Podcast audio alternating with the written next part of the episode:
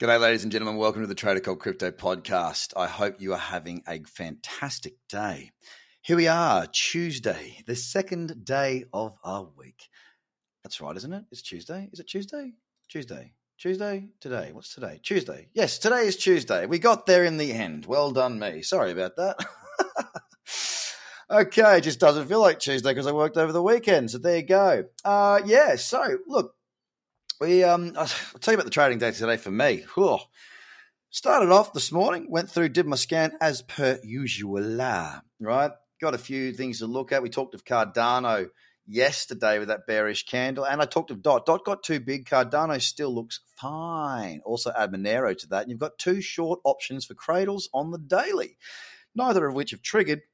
I love a day when it starts off where it doesn't just necessarily go and trigger your trade straight away because we tend to see the open or close, whichever way you want to look at it, of a day that um, things light up. You know, we see some momentum, some not necessarily momentum, sorry, but some movement around that opening time, around that opening bell, so to speak, and that can often cause some issues. I mean, you can get filled in a trade, lickety split, and then it can turn on you. Ah, this is part of trading. This is what happens. But it's nice when you get a day where you raise your orders and you don't get filled. I'm still not filled in anything. And as I went through the day, some of the levels that I was looking at, well, they broke higher, therefore eliminating the need for those to remain in my watch list. This, of course, means that some of these levels are still valid and I am still watching them. Of course, if you want to know what that watch list is, you need to be in the community for that to get the videos or live trading floor to see it done live.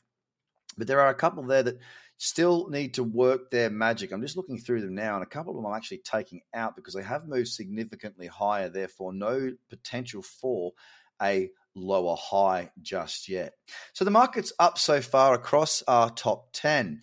We've got Bitcoin hovering around $30,000 yet again. Interestingly enough, yesterday's low came in at $29,040, right around that support level, right, that we were looking at for quite some time that sort of held throughout uh, July into sort of July 2021 and started back in January of 21.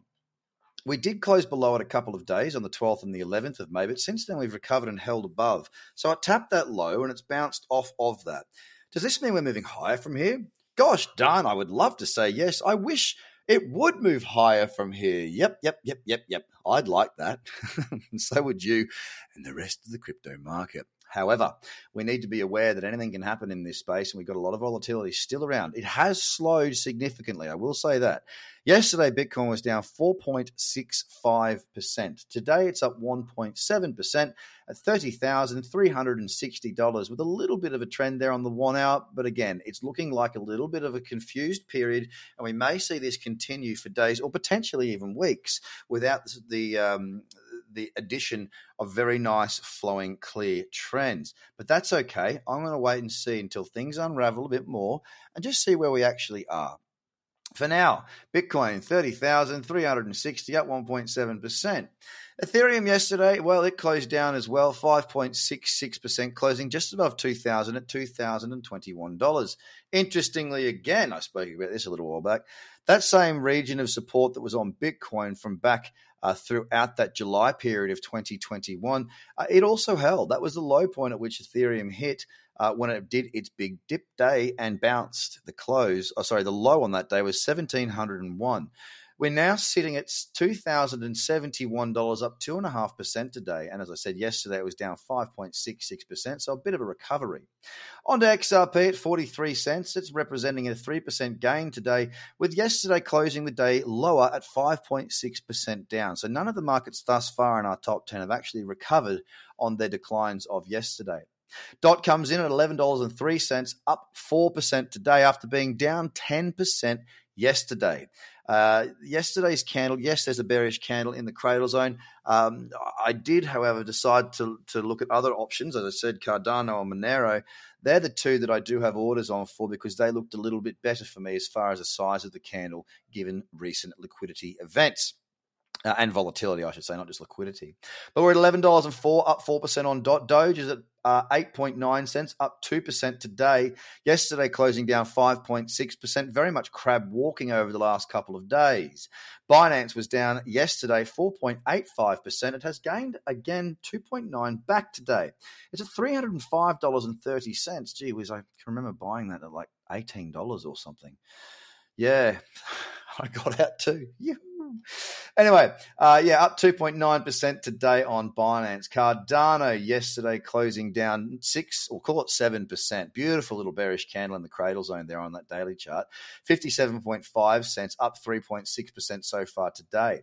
Solana yesterday, 8.5% in the red. Today it's up 4.9% at $56.31 on AVAX now, which had a bad day yesterday, down 11%, currently up 5.5% at $34.29. And you can really start to get a feel when I give yesterday's stats to today's stats, percentage wise, that we have still got quite a bit of volatility around. And finally, on to Tron, which was down 4.5% yesterday. It is currently up 2.6% today at 7 cents. So across the markets, yes, thus far we are in the green. We do have some options available for short positions should they eventuate and should the market decide to crash throughout the evening. Keep an eye on those markets. Have a listen again if you need to, as far as getting yourself involved uh, in the short positions that I spoke of. Now, don't forget that this is not the only medium for which I offer content and help and guidance and commentary.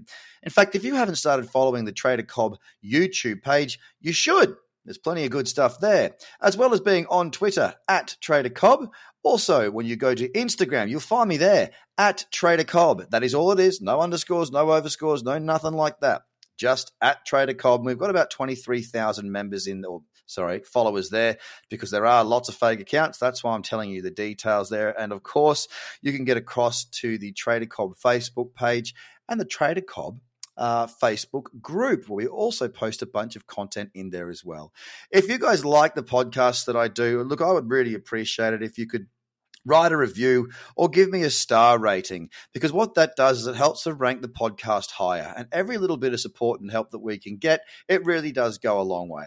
Thank you so much for your time. And don't forget that if you have not yet got yourself through the trading course that is the Become a Trader course, it is completely free. And all that you need to do is either visit tradercobb.com or click on the link in the description below on this podcast. Have a fantastic day. I'm going fishing.